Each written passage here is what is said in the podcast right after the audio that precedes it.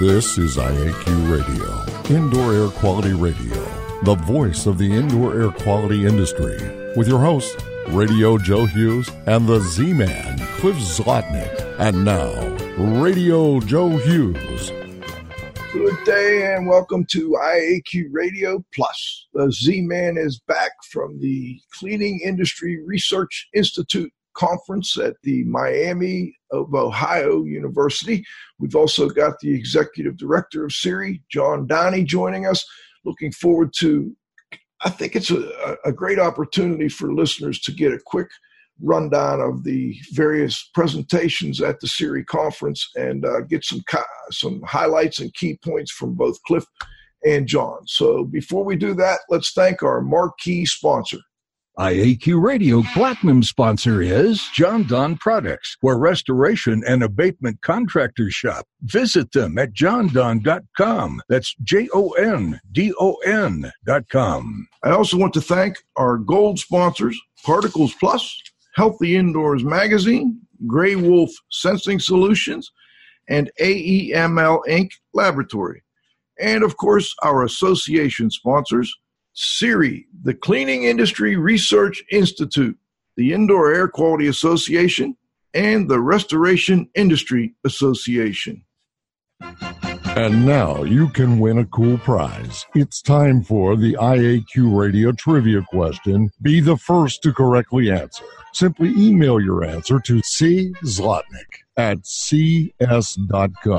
Or if listening live, just text your answer from your computer. And now, here's the Z Man with this week's IAQ Radio Trivia question.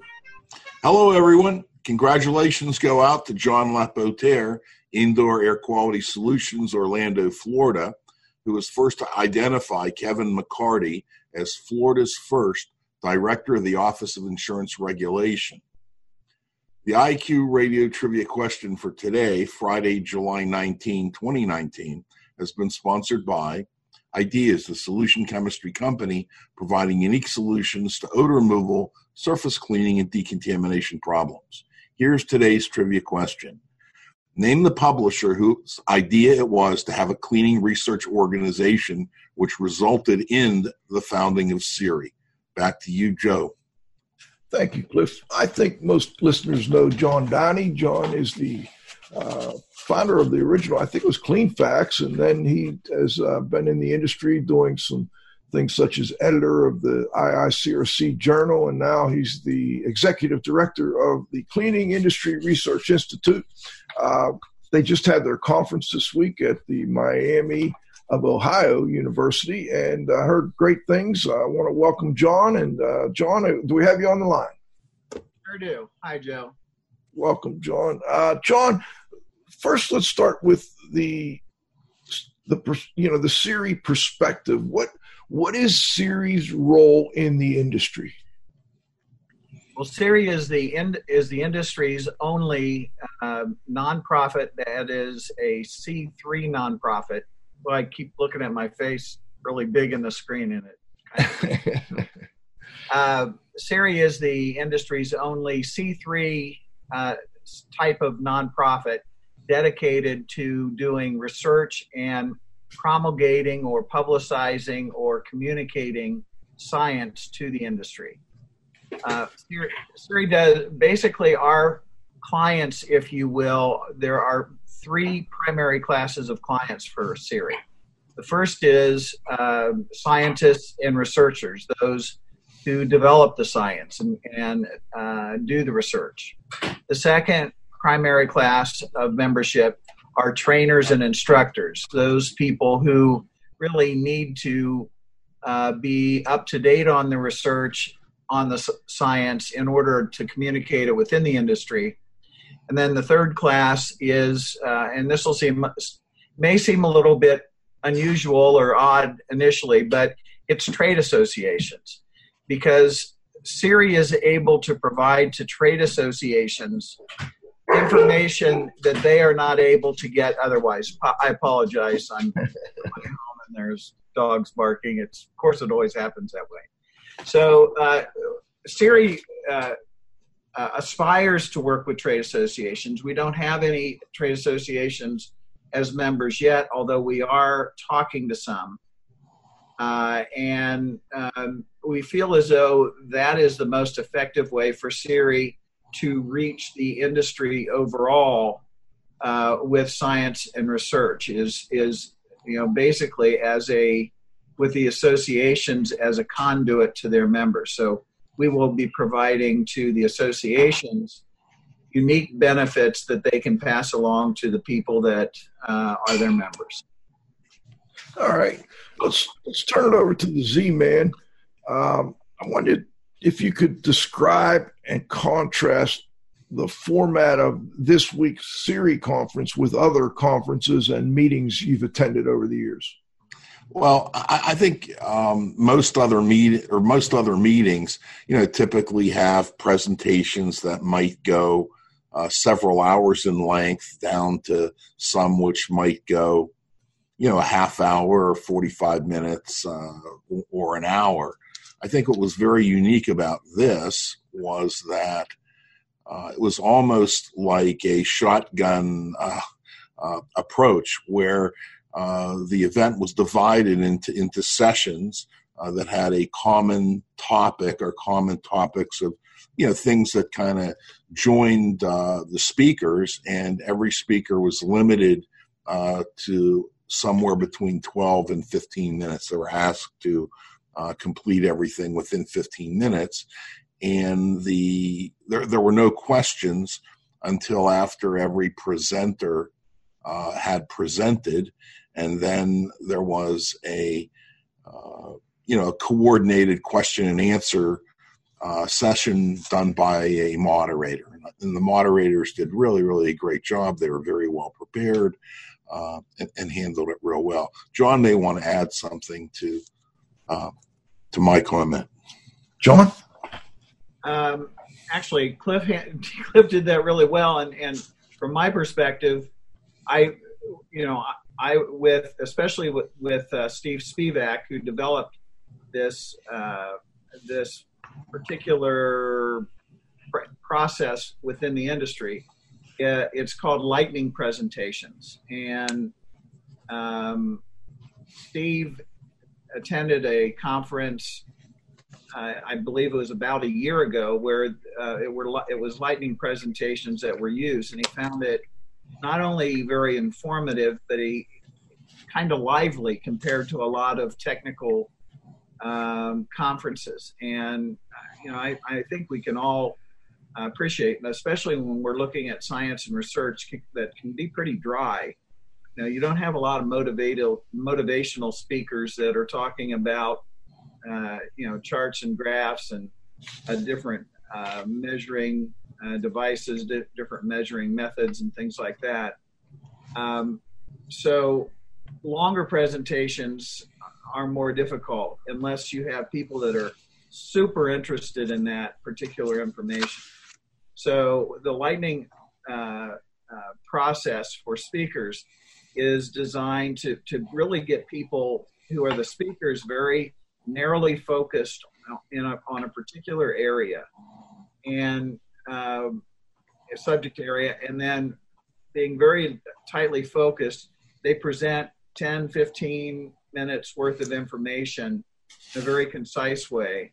And, and the, the, uh, the benefit of, of, of that, of the um, Q&A afterwards is then the people in the audience can uh, basically help the speaker and illuminate everybody in key areas that maybe he did not have a chance or she did not have a chance to get into deeply in the initial presentation but that they have an interest in uh, further exploration during the q&a session. So it's just it's a unique process. We tried it. We honestly we did not know how well it would be received or how well it would go over. And I, for one, and, and it's good to hear what Cliff had to say, and we got a lot of very positive uh, comments at the conference. It seemed to go over extremely well. It seemed to uh, come together really well. Um, the the uh, information uh, the information that the different presenters had, and there were six sessions, uh, each with a general theme.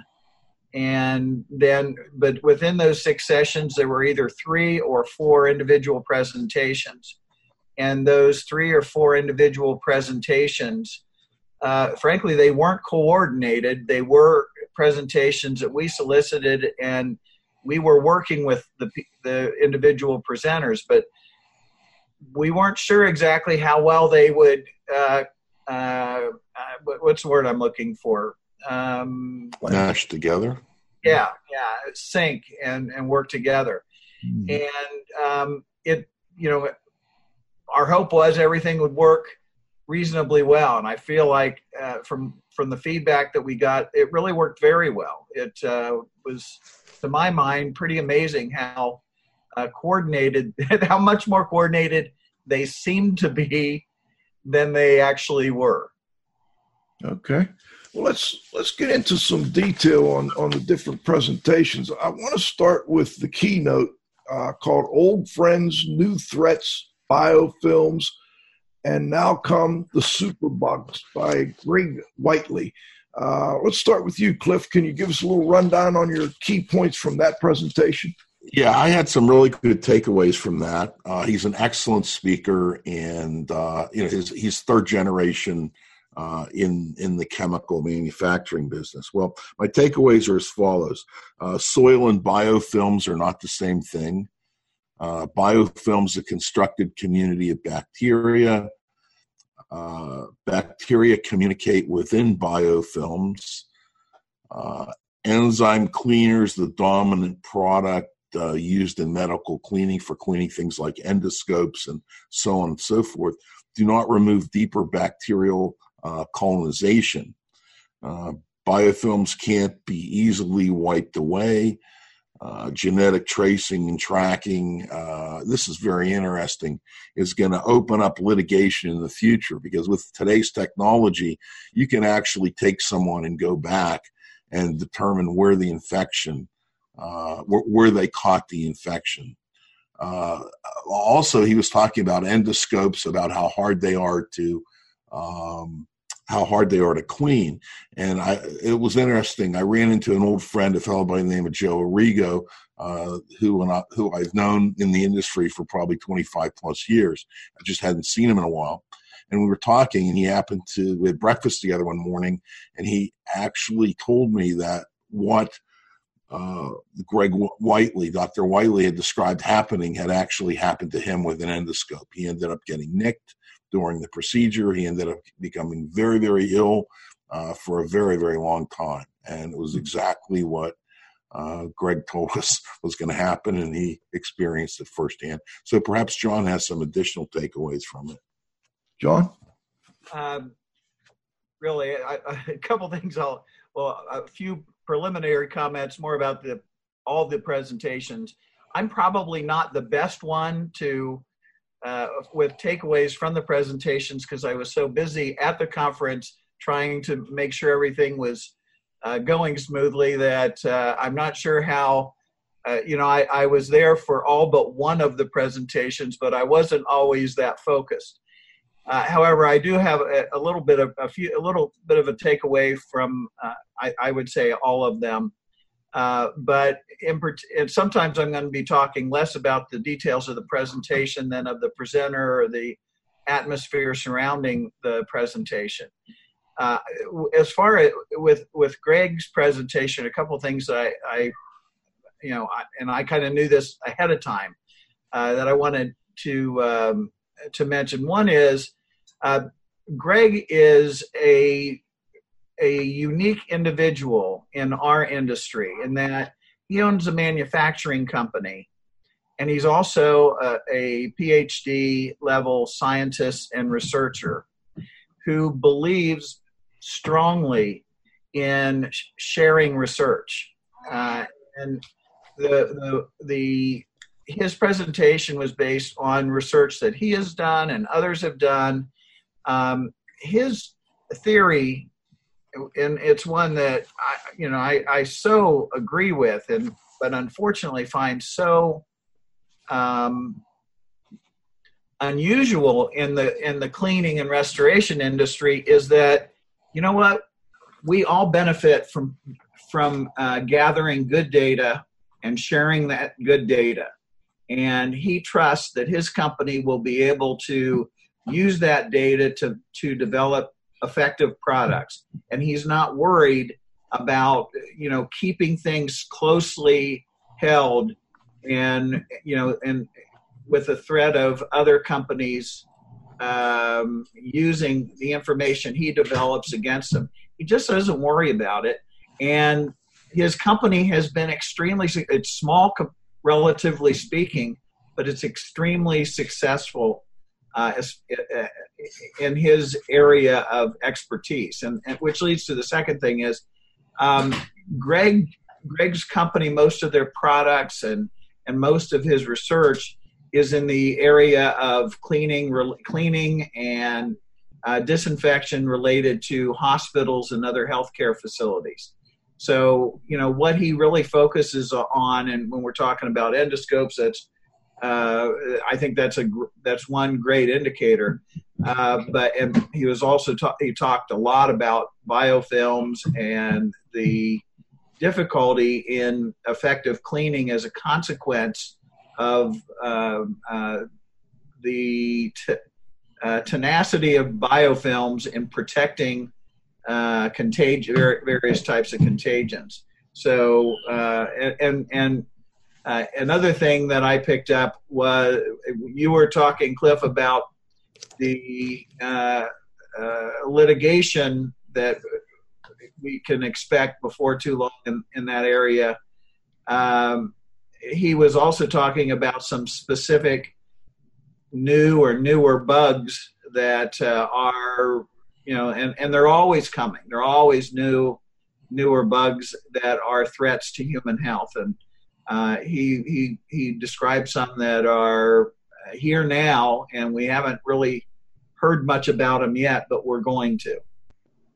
Okay, all right. That's you know, I like what you're saying though about him being open with his information. Uh, just a quick little anecdote. We we get requests all the time for people to come on the show. We Cliff and I just recently got one from a, a manufacturer of a disinfecting product and when we asked them for the uh, you know for, for information about their what they'd applied for as far as patents and what the you know what what the what the contents were of the product, they were very reluctant. In fact, they wouldn't tell us anything without signing a non-disclosure agreement. So uh, it doesn't make sense to me, John. If you if you got a great product, uh, I, I, agree with Dr. Whiteley. Uh, let the world know and let them know how it works and why it works, and uh, you know we'll, we'll, be happy to talk about it. But anyway, let's let's go over to the next session, which was threats to human health, infection control, pathogens, exposure, and the human microbiome. I, I, the first speaker there, I believe, was Richard Shaughnessy, Dr. Shaughnessy, who's been a, on the show a couple times, a friend of the show. Cliff, thoughts on that presentation? Yep. Um, well, um, I think, Joe, you and I know, and I think John knows that uh, Dr. Shaughnessy married a woman from Scandinavia, and I think that she changed his life in, in many, many ways.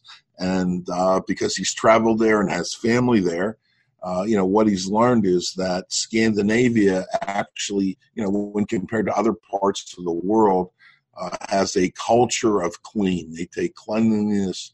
Uh, it's a very, very serious issue there. Uh, he said historically, ASHRAE's ventilation rates in the U.S. have been based on odor control reasons, uh, not anything else.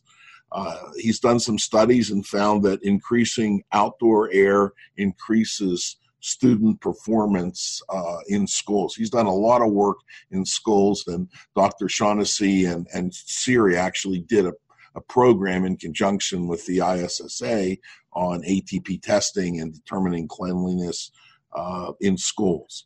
Uh, he said that opening windows doesn't always provide fresh air, and he just showed some examples of you know what's outside uh, you know the window. It may be uh, a dumpster or you know something else that that, that may be unhealthful. Uh, he said that surfaces in schools re-equilibrate uh, the microbial load within two days after cleaning. So, uh, whatever the load is before cleaning, within two days, it's going to be back to what it was like before. And he also emphasized the importance of teachers uh, participating in maintaining uh, cleanliness in schools and that how that helps uh, in, in, improve student performance. So we could go over to John. Perhaps he has uh, comments on Dr. Shaughnessy and what he had to say, or him personally, etc. John, anything you'd like to add? The uh, well, just one thing. He he wasn't able to talk too much about it, uh, but I am aware that he is working on a study, a school study now, where where their focus is frankly on on uh, classroom desks and desktops.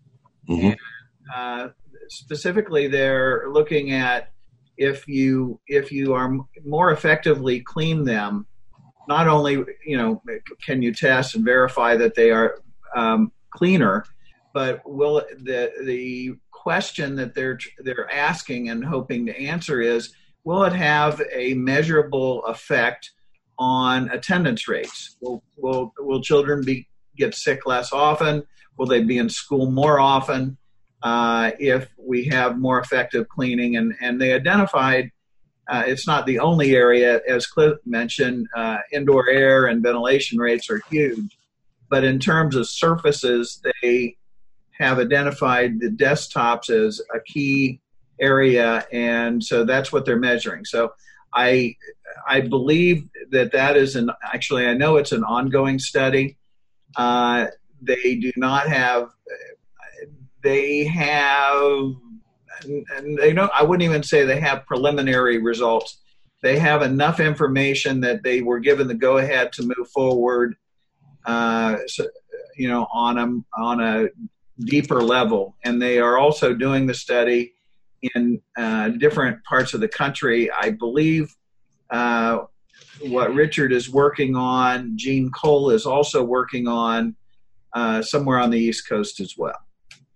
All right. Let's, Cliff, let's move on to Andrew Maier. Um, right, uh, Dr. Meyer. Um, what, what, he reported was that in the media, uh, and I've read this myself, I've heard this myself, that cleaning products uh, used indoors make people sick, and uh, that cleaning processes make people sick. And uh, you know this could potentially be fake news. Uh, the fact that it's in the media doesn't necessarily mean that it's true. And what he stressed is we don't know if it's the products that make people sick that they react to, if it's the processes uh, that people react to, or if it's the uh, cleanliness, uh, the things are too clean, uh, and the, the the fact that people, the the fact that young people aren't exposed to uh, soils and some of the beneficial things that may be in soils. So this uh, this cleanliness uh, phenomenon. Hmm. he talked about a study that was done by healthcare workers, and uh, they get, they took the healthcare workers, they gave them a couple of products one uh, that contained ammonia, another one which contained uh, acetic acid. People might know that better as, as white vinegar. And we're trying to determine, uh, because the, both those products can be irritants, uh, and they studied them. And they really didn't find that that, they in, that you know that they irritated people. So I guess the his bottom line was we really don't know whether it's the products, the processes, or the cleaning hypothesis that are causing uh, increases in asthma rates. You know, while you're talking about that, I'm just thinking they're also cleaning things that you know need cleaned, so they're they're exposed while they're cleaning to various bacteria and fungi and viruses, etc. So, I think we've got a little way to go on that one. Um, let's let's skip on down to David Harry. Um, unless John, did you have something you wanted to add there? uh, if just a couple things very quickly. One is uh, it seemed like uh, a lot of the work that uh, uh, Dr. Maier was working on is related to asthma, so he's kind of focusing on that particular area. Uh, and the other thing is, and this is kind of I, I'm I'm, I'm going to pat us on the back, is he's somebody that we really don't do not have not traditionally known in the industry.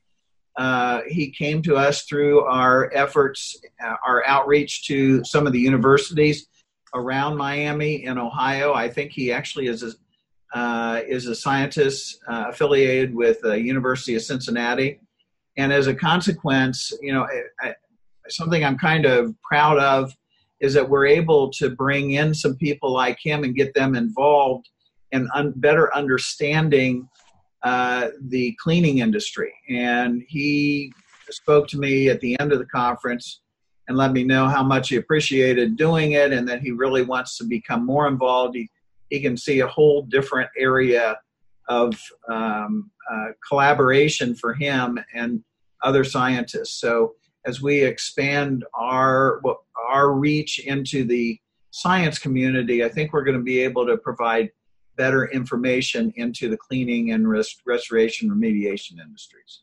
All right, that's an interesting uh, addition there. Let's let's move over to David Harry. Cliff, you want to give us some thoughts on his? Sure. Um, I, I, never knew this, but the, the mop or the string mop that, that is commonly used was invented in, in 1893, mm-hmm. and it started falling out of favor in around 2002. And the modern standard operating procedure for mopping floors, you know, for instance, in a hospital or uh, school, uh, etc., was to put three gallons of uh, cleaning solution in a bucket and mop uh, three rooms with it. And uh, one of the things that he said is that the same procedure was used in schools and, and in hospitals. And, you know, we look at our body and, you know, the skin is the biggest organ in our body. What he said was in a hospital, the floor is the biggest organism in the hospital. Mm-hmm. And that floors have both transient and resident bacteria, the bacteria that's commonly found there, and then they have transient bacteria that's uh, you know that's tracked in by people. Uh, he said that there was a study at the Cleveland at a Cleveland hospital that showed 44%, and this is scary, of hospital rooms have resident C. diff. He hmm. said that 85% of non-slip socks. When you go into a hospital, they give you these socks so you're not going to slip. And they did some testing of these socks, and that they had uh, VRE, which is a antibiotic uh, resistant bacteria, were found uh, in 85% of these socks.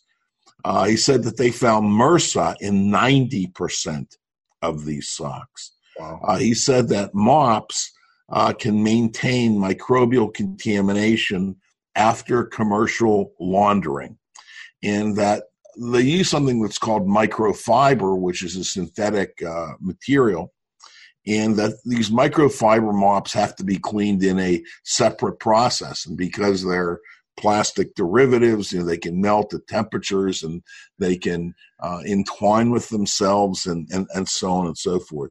Uh, the bottom line is his opinion on these uh, is that mops shouldn't be used. Uh, the replacement that they should use is a microfiber uh, mop. It's more of a pad, and that they should be disposed of after each use.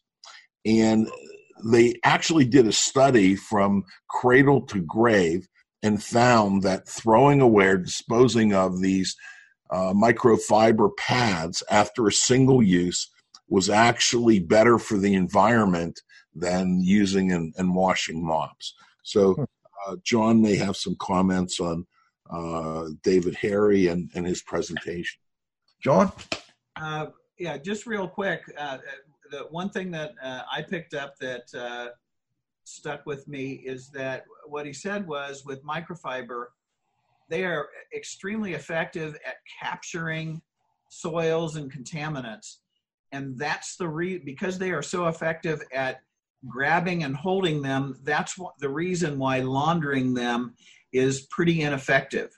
Uh, and and and it's because that because of the fact that laundering is ineffective that the reuse issue leads to cross contamination uh, and they, they did do some studies where they looked at mops that had been um, uh, used for cleaning. You know, they they they kind of looked at it after each cleaning, you know, after each use and then each subsequent cleaning. And it just kept building up more and more and more until you had very dirty in terms of contaminant uh, load mops, even right after they had been la- laundered. So, uh, hmm. both for the uh, for a variety of reasons, uh, he feels as though in the future we're going to be moving away from, uh, you know, uh, microfiber, and that is the standard today in most commercial, most not all, but most commercial settings is microfibers. Uh, but the um, single-use microfiber uh, mop is probably he feels is is going to become the standard, especially in healthcare settings. Oh, one other thing that that really surprised me that he said that remind that John stimulated this was that some microfibers actually neutralize disinfectants. And the two disinfectants that can be neutralized uh, are two very commonly used ones uh, quats and, and chlorine bleach. So that was a little scary. All right, gentlemen, we're we're right at halftime here, so I think we're going to stop and thank our sponsors. And it kind of worked nicely because it looks like uh, session number two is next up on our list. So when we come back, we'll be talking more with John Downey and the Z Man about this week's CIRI Science Conference. IAQ Radio Platinum sponsor is Jon-Don Products, where restoration and abatement contractors shop. Visit them at jondon.com. That's J O N D O N.com. Gold sponsors are Particles Plus engineers and manufacturers of feature rich particle counters and air quality monitoring instrumentation. Learn more at particlesplus.com. Count on us. Healthy Indoors Magazine, a free online digital magazine for industry professionals and consumers. Subscriptions available at healthyindoors.com and AEML Laboratories. Free FedEx shipping, great pricing, same day results, and never a rush fee. Learn more at AEMLinc.com. Gray Wolf Sensing Solutions, who use advanced sensor software technology and embedded computers to provide superior environmental test instrumentation. Visit them at wolfsense.com. Association sponsors are the Indoor Air Quality Association, a multidisciplinary organization dedicated to promoting the exchange of indoor environmental information through education and research. Learn more at iaqa.org and RIA, the Restoration Industry Association, the granddaddy of the restoration industry. Network with leaders. Learn more at restorationindustry.org. CIRI, the Cleaning Industry Research Institute. See more deeply through science and research. Learn more at ciriscience.org. That's C I R I science.org. All right, we're back and we're going to have to keep moving here. We've got a lot of great presentations to summarize for you uh, from the recent CIRI conference. Let's go to session number two which was titled Down and Dirty Research to Practice, Practice to Research. So, John Richter was the first speaker there. I want to get the Z Man to go ahead and give us some highlights from John Richter's presentation. Uh, he did a very interesting study, and, and what he was looking at is they wanted to determine whether or not you could clean floors with recycled solution whether or not that would be feasible. So you're mopping floors and whether or not you had to throw the water away after a single use or whether or not it could be recycled and how many, and if it could be recycled, how many times.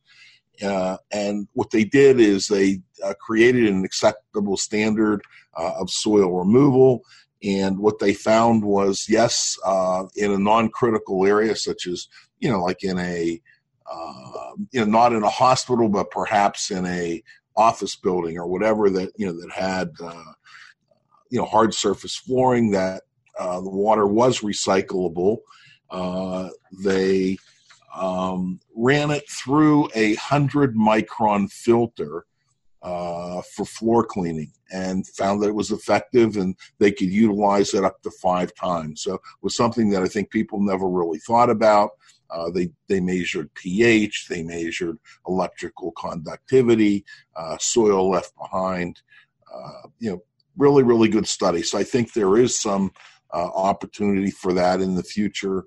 I'm not necessarily sure why, you know, if, unless you're in Abu Dhabi or someplace like that, you know, where you can't get water out of the tap, but um, there was an interest in it. Well, even in parts of, you know, the Southwest, uh, water can be very precious. Uh, John, any anything you'd like to add there? Yeah, just just one thing. I know that we're um, we have a lot more to get through, but uh, one quick addition to that was, I think where they feel that there is a uh, benefit is in, in, is a time benefit. If you can recycle the water, you don't have to be going back and forth, stopping and going back and and draining and filling. Uh, so you have less water use, or you have less time spent filling and dumping. Uh, you also have are using less water and less chemical potentially.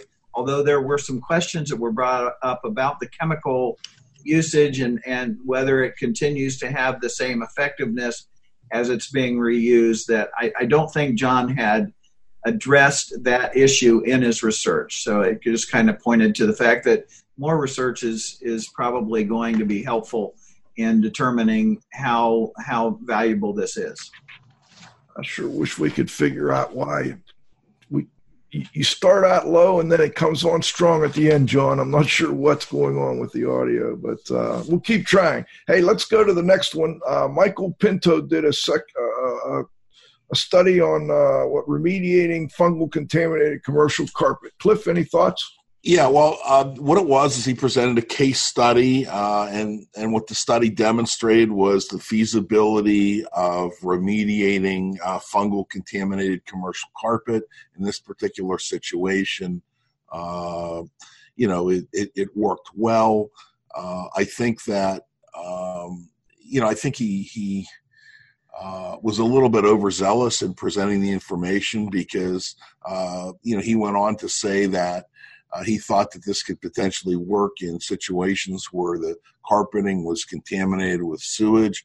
I don't think he realized that there were some experts on carpet and fibers uh, in the audience and some folks from the IICRC.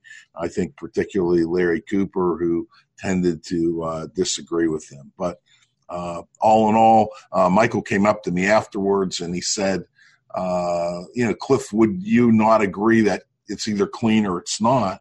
And I just told him it depends, you know, because you know what's clean in a hospital, what's acceptable for uh, you know someone with immune comp uh, that's immune compromised is different than you know what's clean elsewhere. So I think they're different uh, levels of clean. So uh, perhaps John has some comments on this. John, yeah, um, just a couple. I hope. Uh, one one thing is that Michael's um, talk was based on a paper that we published also this summer in Cleaning Science Quarterly.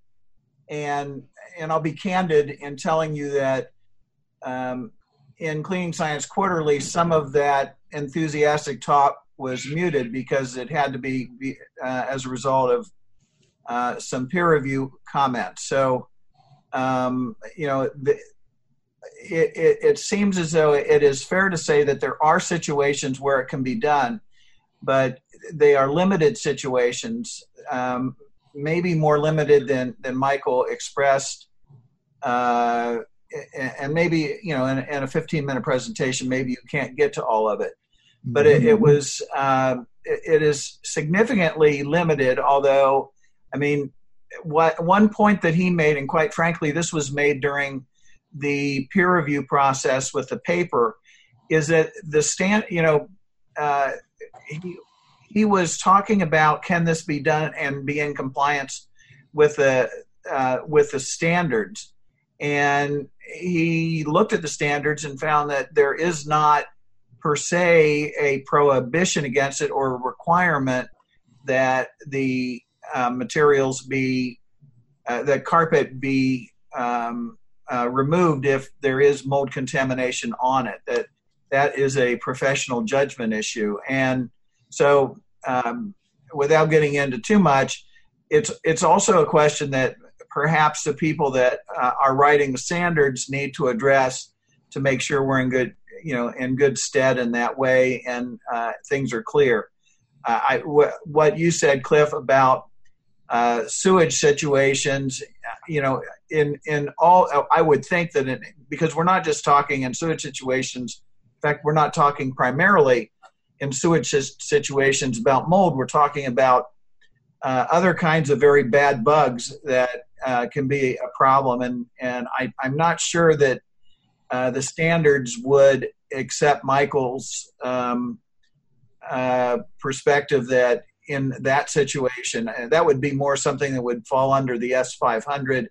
And my understanding is in sewage situation that that pretty much uh, mo- most uh, uh, surfaces, such as carpet, would need to be replaced in those situations. So uh, there needs to be clarification in the standards. Uh, which will help guide people like Michael in in their future efforts to figure out what we can clean, what we can remediate, and what we have to replace. Yeah, that's a complicated topic, and it doesn't seem like a, it's one study or 15 minute presentation is going to answer a lot of the questions. You know, what what's contaminated? Is it condition three? How much is condition three? Are they HEPA vacuuming first and then using some other product? So it, it sounds like there's a lot of work to be done in that area, but it's important work. And I think um, if, if we find that it can be cleaned, certainly a lot of building owners will be much happier than, uh, you know, removing and replacing thousands of square feet of commercial carpet. So I guess it's uh, one of those things that we'll be following as time goes on and we'll report back to listeners. Let's go to the next presentation from Gene Cole. Uh, we just had Gene on not too long ago on IAQ Radio. Dr. Cole, uh, Cliff, give us your thoughts on his presentation. Well, uh, this was one of well, I thought they were all good. This was one of my favorite ones. Uh, you know, Gene said that there are sixty in the U.S. There's sixty-seven thousand facilities serving nine million residents of which 90% or more are 65 years uh, or older. I said that the elder population has a higher uh, susceptibility to disease. He said that facilities are killing patients with their lack of infection control measures. And he just he told a story. He said, you know, what will happen is they have a patient uh, or they have you know a resident in one of these homes. Uh, the resident uh, develops a fever. They uh, try to treat the fever. They're they're unsuccessful. Uh, they take the patient to the hospital, and then the facility gets a call from the hospital that the patient uh, has succumbed, and that there's so they have this room in which someone got sick in who, who later died, and they have a waiting list in the facility for that room. And he said it's not unusual for very little or no deep cleaning to be done before they uh, put another occupant into that room. Hmm. And he said that, you know, if and he said, number one, the family never asks questions about uh, you know, the, the patient's demise, uh, and that, uh, you know, what's scary is there's no published standard protocols for cleaning. But I, I, I, you know, the fact that he pointed this out, and you know, today's society, it, it's, I think it's unforgivable, and we should be doing way, way better. Interesting. That sounds like a, an area that's got a lot of potential uh, needs. John, would you like to add anything? I would just uh, just say uh, amen to what Cliff said. That uh, I felt as he did, it was a very good presentation, and and what Gene did more than anything was he he pointed out the obvious that we all miss, or I shouldn't say we all miss, but seem to miss. Uh, but the fact that you know this is a these are environments where you have compromised people uh, that are you know i mean that's who that's who's who are in these environments and uh, and yet our standards uh, for cleaning and disinfection are well virtually nil um, it's up to the you know there, there are very few standards in place. So uh, as you said, it's it's something that uh, really need and and they're growing in in terms of the need is growing astronomically as the baby boomers like us are retiring and getting old and getting shipped shipped into the um, uh, these facilities. So, uh, you know, now that we're getting now that we're getting close, I want to make sure they're taking better care of. Absolutely. All right. The next presentation was actually by my co-host, the Z-Man, Cliff Zlotnick. Cliff, do you want to summarize real quick for listeners what you yeah, taught? It, that was pretty simple. Uh, what I did was I just demonstrated a practical method to test the odor barrier properties of uh, smoke sealers that are used in fire restoration. So it was pretty simple, down and dirty, and uh, I think that uh, you know I was able to achieve what I wanted to in the study. I think it's uh, it can be compared. So I think that was what I wanted to prove. And you just used people's sense of smell for the comparison. Is that accurate? The, yes, uh, people's sense of smell. I had a panel of five people. Uh, you know, we, we took uh, blocks of wood. We contaminated contaminated them with a very strong smoky odorant. It was actually an essential oil made from burnt wood. Uh, very very strong, very extreme test. And uh, you know, we were able to uh, you know to get a clear winner. One product outperformed the other. And we'll talk more about that at this year's Healthy Buildings Summit uh, 2019 at Seven Springs, October 16 to 18. Let's go. Uh, oh, before we go, John, anything you want to add on Cliff's presentation? No, no, it was it was a good presentation. It's kind of what one of the things that I'd really like to see um, and the industry develop more. That and and when you go to the next presentation, which was is kind of similar, you know, kind of basic uh, practical research that, that uh, not only has to, you know, not research that has to be done by scientists, but uh, re- practical things that people can do for themselves to give them an idea. And uh, it's one of the things that with CIRI we really want to uh, start emphasizing and finding ways to uh, promote and develop in the industries that we serve. All right, let's move on. We're going to run out of time here, folks. We've got the next one uh, is a panel moderated by Ralph Moon, Dr. Moon, practical and effective uses of measurements of cleaning effectiveness. Started with Peter Edelstein, um, commercial carpet cleaner from Brazil. That sounds interesting, Cliff.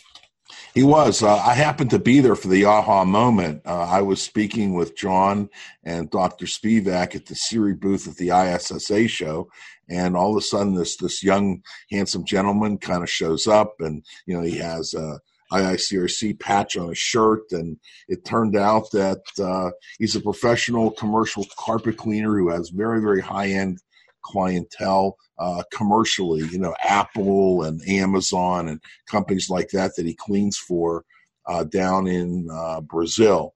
And he uses ATP uh, sampling of carpet uh, to to prove to the customers that the carpeting is clean and uh, you know he can actually prove how clean it is he guarantees a 70% uh, improvement uh, in the ATP readings uh, before and after cleaning. But I mean, his English is a lot more better. It's much better than my Portuguese, and it's just great that you know somebody can communicate, you know, w- with an audience. And I mean, speaking of communication, uh, there was a, an attendee from Japan, and uh, this person was provided with uh, a, an interpreter uh, you know, at the CIRI conference. So, you know, there was a, uh, I guess someone who will remain nameless who provided that service. And it was great to have a, a woman in a booth and she would instantly translate stuff into Japanese. So, wow. very impressive. Um, let's let's go on to uh, Chris Rosnowski. Unless John, do you have anything you wanted to add on the last one? No, All right.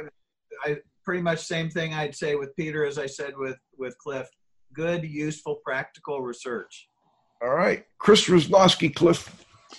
Joe, you know, on our show, uh, you know, over the past 10 or 12 years, you know, we've discussed ozone on a number of occasions. We've discussed the uh, uh, hydroxyl radicals, and, um, you know, we had asked some, some questions, and no one really seemed to, to answer uh, the questions of, you know, whether or not uh, these treatments could uh, react adversely with environments. And uh, Chris uh, is in Canada, and he talked about two specific uh, situations in which homes suffered small fires. The damage would have been $100,000 or less. And in both of these situations, uh, hydroxyls, ozone, uh, you know, were utilized and made the, the homes toxic uh, to the point that the homeowners uh, cannot occupy them and that they're going to end up being bulldozed. So claims that went from could have been settled for under $100,000 are now being settled for uh, greater than a million in, in both situations. Interesting. Interesting. Let's let's go to another. I've got one more here, or two more in that panel. Jeff uh, Mer uh, this fellow works for Janitronics, and what he talked about was uh, when a decision was made to uh, include ATP in Janitronics commercial cleaning, the reaction of the staff and the employees.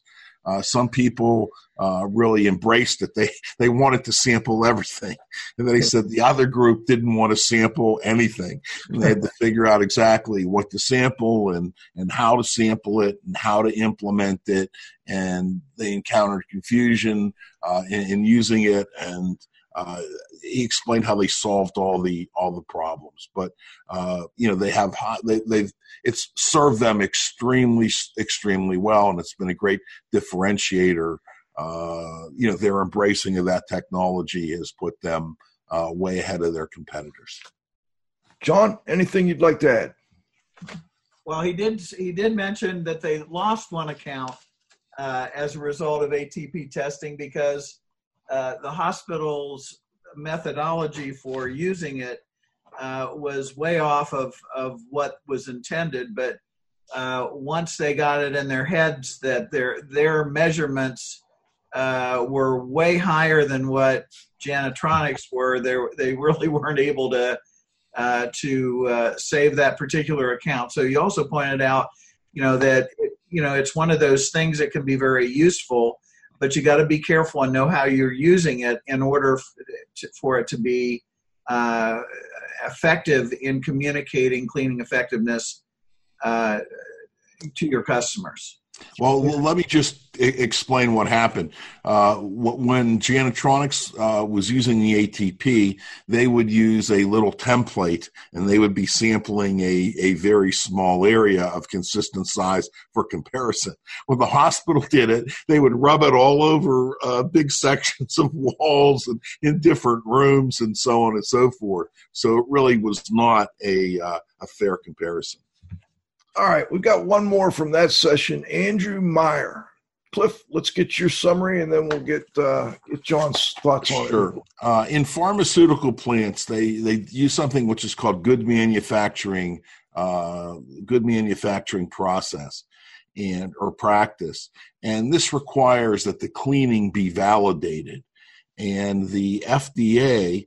Uh, this cleaning was normally validated with wipe tests and now what's required is the FDA requires that a risk based calculation actually be made, uh, taking into account uh, residues of cleaning products and probably more importantly, resi- residues of drugs, active ingredients, or inactive ingredients that could be left.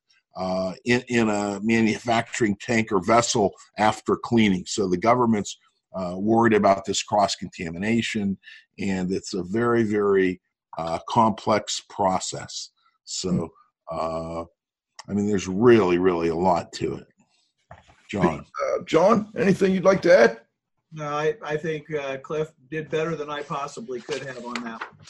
That one was. What, we've got two more sessions, Jensen. We're running a little short on time. Um, I'm I'm fine. I could stay as long as you want, or we could uh, maybe break this into two shows. I just want to get your thoughts. Um, up to you, John. John? I feel the same way. There's actually three more sessions, a total of, 11, I think probably 11 more, 10 or 11 more presenters. There's sessions four, five, and six. So, you stick uh, around, John, or do you do you have to run? I I can. I mean, if you want to go for it and go ahead and finish it today, I'm okay with that. Well, and I was thinking we could replay this as part two when we take our summer break as well, and then we could just get her done today and uh, have one in the can. I'm okay with that too. All right. Before we do that, though, let's go to the roundup for this first segment, and we're going to bring in the restoration industry's global watchdog, Pete Consigli. I hope we've got you, Pete.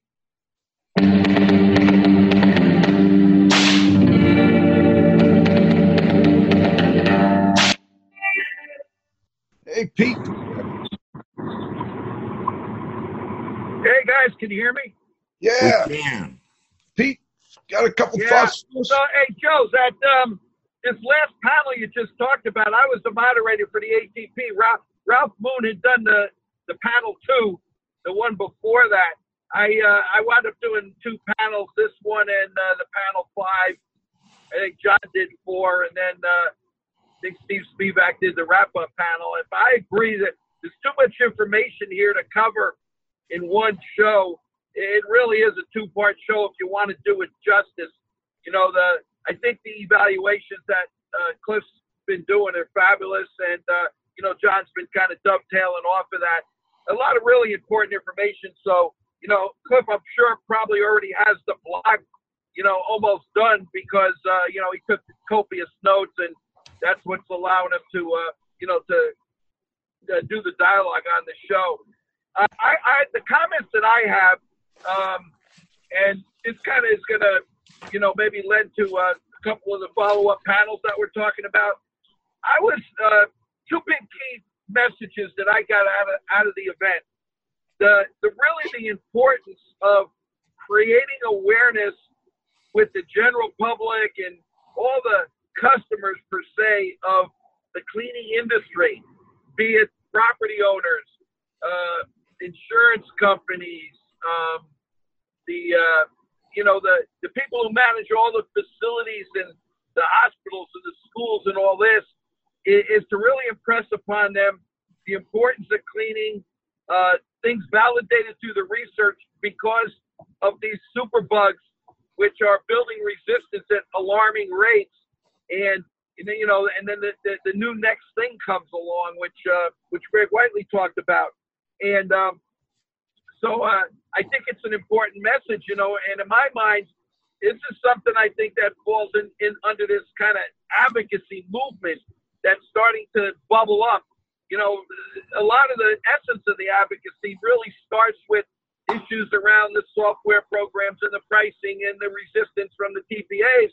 But wh- what are the roots of all that? The roots of that is disagreement in scope of work. And how do you validate scope of work? Well, through the standards. Well, how do you evaluate the standards? Through the research, by asking the questions and then having factual information that can validate scope, that validates the standards, that then filters down. And this is the process. So in my mind, that falls under under the advocacy umbrella. The other thing that I found is the passion and the commitment that uh, these residential house cleaners have is uh, is really something. You know, they they tend to to be, I guess, in certain areas, maybe they deal in more of the high end residential type cleaning or cleaning for people that have, uh, um, you know, asthma or some other kind of, um, you know, medical affliction that they, they need more detailed cleaning. And, uh, you know, we've you've had shows in the past and that Dave Mason on his Santa Clean process and others that have addressed that. But I, I didn't realize it until I, you know, listened to David Geiser talk who he, he's kind of, he, he, he's kind of I see I, I see him as my counterpart for that segment of the industry, the way I advocate for restorers, and um, he he cares so much uh, about the work that they do, and the and and the people who do that work care so much about their customers. I mean, it was so obvious, and uh, and they, you know, it, it's a calling for these guys, and this is why I suggested that they have a very interesting story, and I think it'd be worthy of a show. You know, we were talking kind of before we logged on, so um, to me that that was that was a big and and and that was reinforced by uh, the one gentleman from the, the uh, International Housekeepers, uh, Alan, and then uh, there's Bill McGarvey, uh, McGravy or McGarvey. Both of them, along with David, talked about the fact that there's that these cleaners have no respect. They're looked down upon. They they have no self. They feel like you know nobody gives them any self worth, and that's an important part of their job of the work they do uh, to raise that image. And you know, in many ways, the restoration industry ha- have those same issues. So there's a connection there. Uh, that kind of reigned through you know, message through a number of those panels, and um, it jumped. It kind of jumped off the screen at me. So anyway, those those are my thoughts. I think there's more work to be done. I think uh, John did a very impressive uh, job of putting this together. Um, you know, uh, with the Spivak's idea and the SAC committee, and uh, you know, there was. A, I think there's going to be a really uh, a, a, an important and powerful evaluation of. Uh, we got tons of evaluations in. You know, that came in. I know John and his staff. They need to go through those, discern them, and then you know make decisions of how they want CIRI to move forward in the future and what kind of programs and you know how can they effectively you know get more uh, people engaged you know as they start to build their membership categories and everything and you know of course uh, cliff myself and show and others you know we're gonna we're gonna help support them because you know we believe in those things we think it's important work for the industry so anyway that's that's my report as i'm as i as i'm uh, carefully following the law going down the interstate 80 heading to the big apple on my summer camp road trip. I'll see you at summer camp, boys. And uh, I'm following the law, total hands free on my iPhone, and uh, I got my seatbelt synced in. Back to you, Joe. Thank you, Pete. Always appreciated. All right. Uh, this is Radio Joe Hughes saying thank you so much to um, my co host, the Z Man, Cliff Zlotnik, and of course, our guest for today, John Downey. I know you are probably going to sleep well this weekend uh, after after all the hard work of preparing for a uh, conference, especially a science-based conference. Um, you know, putting cleaning and science together has been, I think it's it's imperative that uh, if the industry is going to continue to to move forward and uh, continue to proffer, profit, uh, we're going to have to combine science with cleaning and, of course, health. So I appreciate both of you taking the time to join us today. And uh, of course, John Faith. Uh, John, you got to have faith at the controls. Uh, I want to thank Pete, the restoration industry's global watchdog, Consigli, for also joining us for the first half of the show. This is Radio Joe Hughes saying we'll see you next Friday at noon for the next episode of IAQ Radio Plus. For IAQ Radio, I'm Spike Reed saying thanks for listening.